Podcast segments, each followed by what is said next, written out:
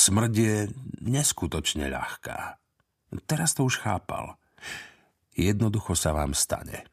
Niečo poseriete o necelý milimeter a je tu. Mrazivá a bez chutia zápachu. Rozťahuje sa zo všetkých štyroch kútov z prostej izby. Maminej obývačky v Beritowne. Doriti, pomyslel si. Dvakrát jeden sa poští od smiechu. Prvý pokus a hneď sa hrám na Wilsona. Jediným zvukom v miestnosti bolo tlmené vrčanie od toho, ako mu vibrovali zuby. Nadzvuková triažka z toho, ako sa mu spätná väzba zažiera do nervovej sústavy. Sledoval stuhnutú ruku, čo sa mu nepatrne chvela len pár centimetrov nad červeným plastovým tlačidlom na prerušenie spojenia, ktoré ho zabíja. Doriti. Po návrate domov šiel rovno na vec. Aktivoval ľadoborec, čo si prenajal od dílera s prezývkou 2x1, pripojil sa a vyrazil po základni, ktorú si vybral ako prvý ostrý cieľ – Hovoril si, že ak to chce urobiť, nesmie váhať. Malú konzolu Ono Sendai mal len mesiac, no už teraz vedel, že nechce byť len nejaký príštipkár z Beritownu. Bobby Newmark alias Nulák, hrdina kyberpriestoru. Akurát, že odrazuje po všetkom.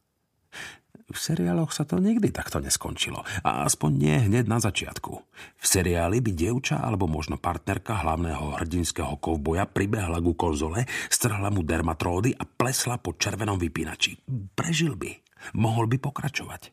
Lenže on bol sám. Jeho vegetatívnu nervovú sústavu zahltila obrana databázy 3000 km od Beritownu.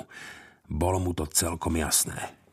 V prichádzajúcej temnote cítil čosi magické, vďaka čomu dokázal letmo nahliadnúť do nekonečne lákavej izby s kobercom kobercovej farby a závesmi vo farbe závesov, s otrhaným penovým gaučom a hranatým chrómovým rámom na šesťročný zábavný modul Hitashi.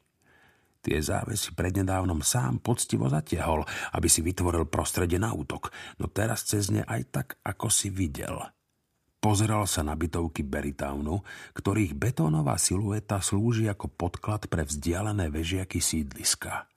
Ako vrstva drobných mušiek na nej sedeli antény a paraboly z pletiva pospájané šnúrami na bielizeň. Mamu to hnevalo, že si ju ľudia sušia vonku. Ona používala sušičku. Spomenul si na jej biele hánky, keď zvierala zábradlie na balkóne. Spomenul si na vrázky na jej zápestí.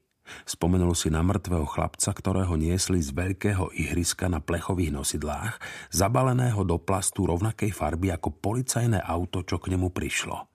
Utrpel zranenie mozgu. Spadol na hlavičku. Wilson. Srdce mu prestalo byť. Sám to vnímal, ako by odskočilo na bok a kopalo okolo seba ako zvieracia postavička v animáku. 16. sekunda jeho smrti. Zomrel ako príštipkár. Odrazu sa k nemu naklonilo čosi nevysloviteľne obrovské. Najvzdialenejší okraj všetkého, čo kedy videl, či aspoň si to predstavoval. Dotklo sa ho... Čo to robíš? Prečo ti to robia? Dievčenský hlas, hnedé vlasy, tmavé oči. Zabíjajú ma, zabíjajú ma, daj to preč, daj to preč. Dievčenské vlasy, púšna hviezda, hnedá košeľa. Ale to je len trík, chápeš? Len si myslíš, že ťa to dostalo. Pozeraj, zapadnem sem a už v sebe nenesieš spätnú väzbu. Srdce sa mu vrátilo na miesto, ľahlo si na chrbát a červenými nohami kreslené postavičky z neho vykoplo z výšky obeda. Metali sa ako galvaného žabie stehienka, zhodili ho zo stoličky a strhli mu z čela dermatródy. Keď si sekol hlavu o roh Hitaši, povolil mu mechúr a do prachu koberca kto si opakoval Doriti, Doriti, Doriti. Devčenský hlas zmizol. S ním aj púštna hviezda a chladný vietor a kameň vyhladený prúdmi vody. Potom mu explodovala hlava. Celkom jasne to videl z akéhosi vzdialeného miesta.